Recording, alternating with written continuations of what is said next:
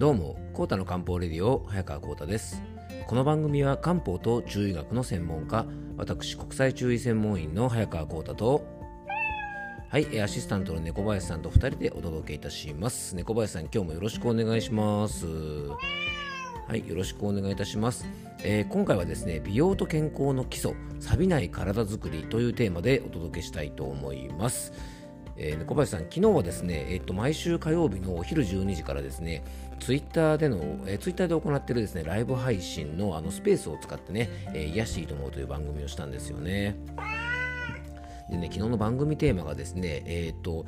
急に気温が下がってきましたので、えっと、冷え性対策っていうテーマだったんですよね。うん、でね、やっぱりま冷え性対策でね、急に冷え込んできたんで、僕もやっぱりね、場を温めなきゃいけないなと思いまして、でね、あの開始早々ですね、ちょっと渾身のギャグを繰り出してみたんですよね。ね、ほんと、1週間ぶりだったんでね、お、久しぶりだーぞってね、ちょっと言ったらですね、あの、本当にですね、まあ、ドラクエの凍える吹雪かね、マヒャドぐらいのレベルでね、まあ、ある意味ですね、あの放送事故を引き起こしてしまいました。はい、あの皆さんもね、急に気温が低下してきましたので、あのギャグを使う際はですね、えーくれぐれもご注意ください。えーそれでは、コータの漢方レディオ、今日もよろしくお願いいたします。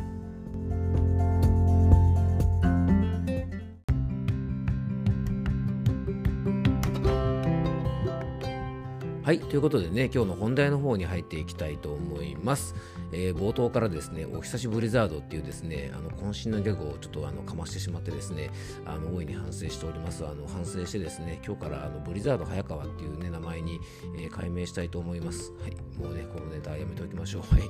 実はこれね、あのちょっと途中まで冒頭だけ少しね、あの収録したんですが、テイク2なんですよね。なんかね、もう選挙の車がめちゃくちゃうるさくてですね、あの本当勘弁してほしいですよね。うん、なんかあの静かな、えー選挙活動をする方がいたらですね、ぜひその方に投票したいなと思います。はい、本当勘弁してほしいですね。はい、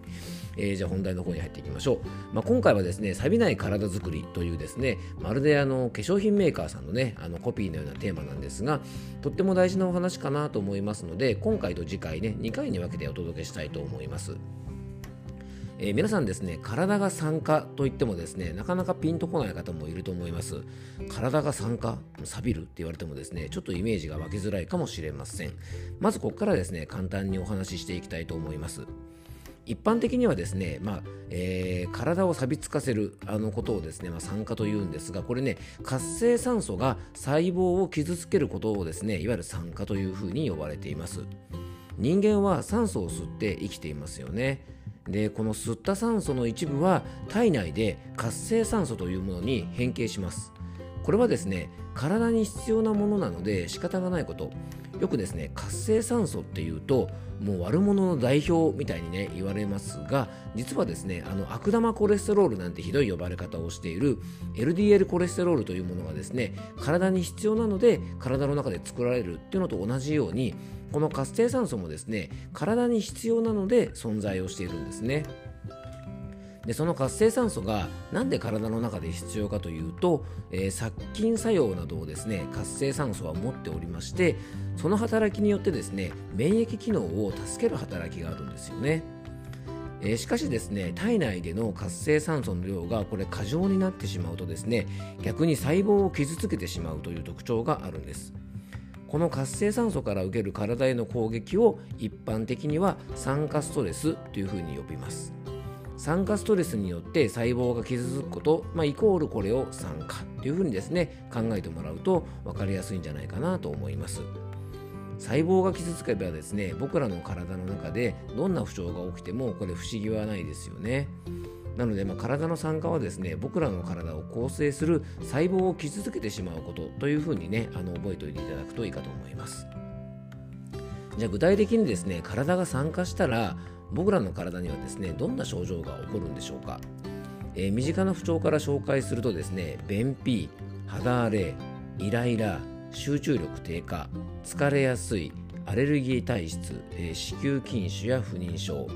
大きな病気や不調ではですねがんとか動脈硬化、ね、脳卒中とか心筋梗塞とかまあ、高血圧認知症胃腸障害に気管支炎、まあ、喘息など、まあ、こういうですね今お話しした通り婦人科系の病気から気分の不調まで本当にいろんな症状が起こるんですね。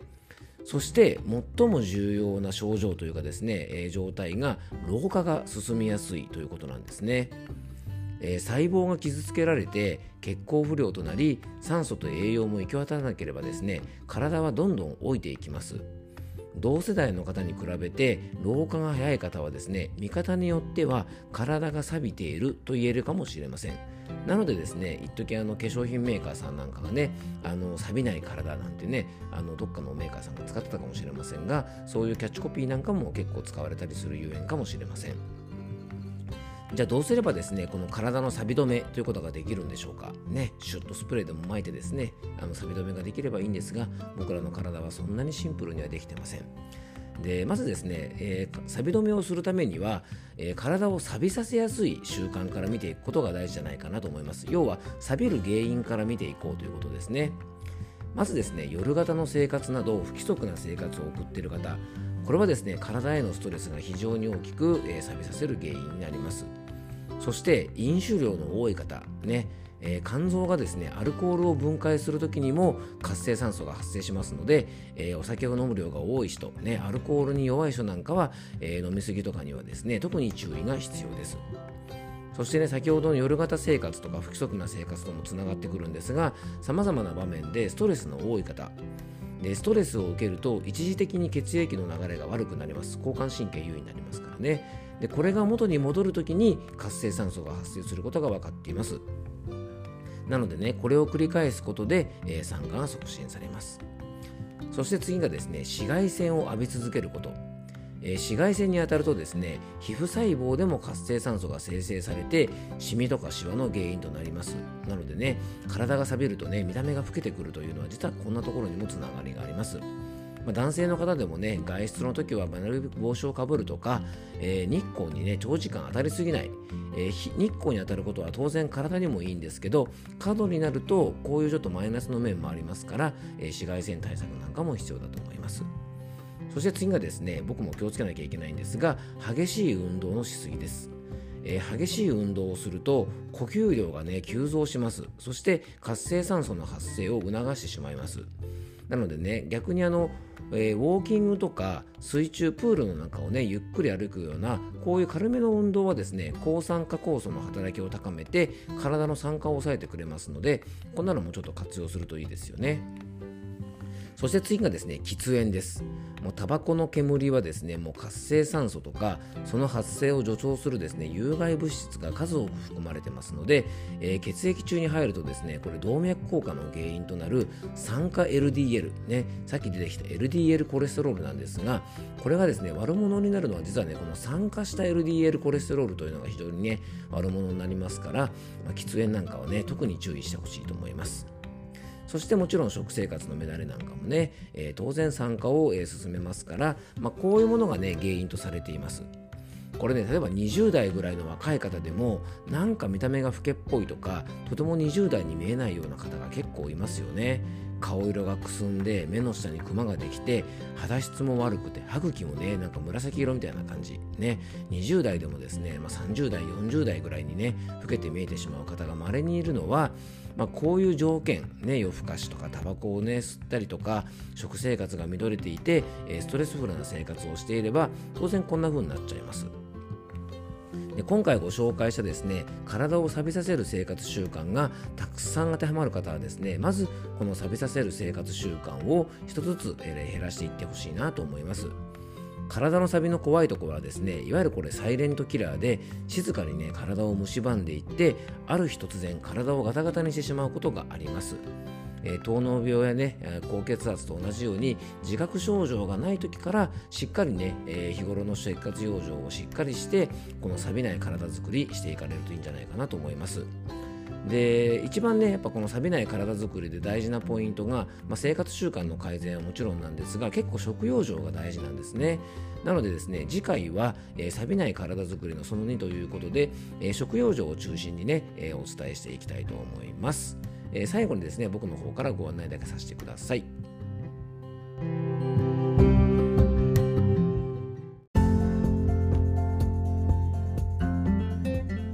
はい、えー、今回はですね、錆びない体づくりというテーマで、ね、お届けしました。えー、とてもね、ちょっと1回でお話ししきれる内容ではなかったので、えー、明日もですね、錆びない体づくりのその2ということで、えー、食用場をね、中心にちょっとお話ししていきたいと思います。いやね、小林さん、今日はね、まさかの取り直しでしたよね。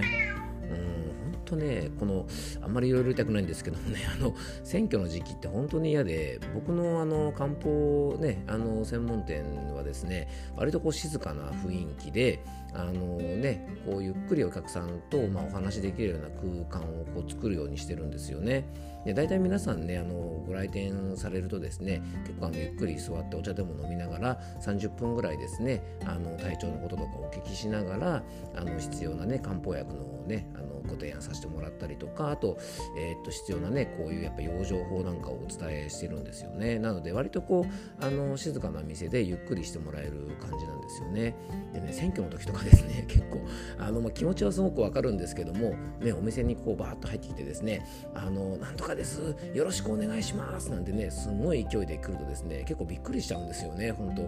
ん。なんかねお客さんとこういい感じでねゆっくりお話ししてる時にですねなんかものすごい勢いでですね暑苦しいおじさんなんていうと怒られますがあの入ってこられるとですね結構びっくりしちゃうのでねあの本当勘弁してほしいなと思います。まあでもねあの大事なことなんでねあの選挙活動されてる方ぜひ頑張ってください。はい。えー、と最後に僕からご案内です、えー、この番組ではですね皆様からのメッセージやご質問番組テーマのねリクエストなどをお待ちしております。番組詳細の方にねえっ、ー、と番組専用のねフォームの方を貼り付けておきますので、えそちらの方からね皆様からメッセージをいただけるととっても嬉しいと思います。そしてですね、10月のオンライン漢方セミナー、今こそ知りたい予防にも治療にも活用できる漢方的風邪対策ということでね、10月27日水曜日、ね、来週の水曜日になりますが、えー、20時よりですね、ズームを使って、えー、開催いたします。参加費が1000円となりますがね、えー、と申し込み専用ホームページより、えー、お気軽にお申し込みください。ノートのマガジンメンバーの方はですね、月額会費の500円で、えー、マガジンの購読料だけでね、このセミナーにも参加してもらえますので、え、もしね、オンラインセミナーにも参加したいしし、えー、ノートのマガジンも読んでみたいななんて方はですね、えー、と今のうちにお申し込みいただけると、えー、オンラインセミナーの方もねあの無料でご参加いただけますのでよかったらご利用ください、えー、今日も聞いていただきありがとうございます。どうぞ素敵な一日をお過ごしください。漢方専科サーター薬房の早川浩太でした。ではまた明日。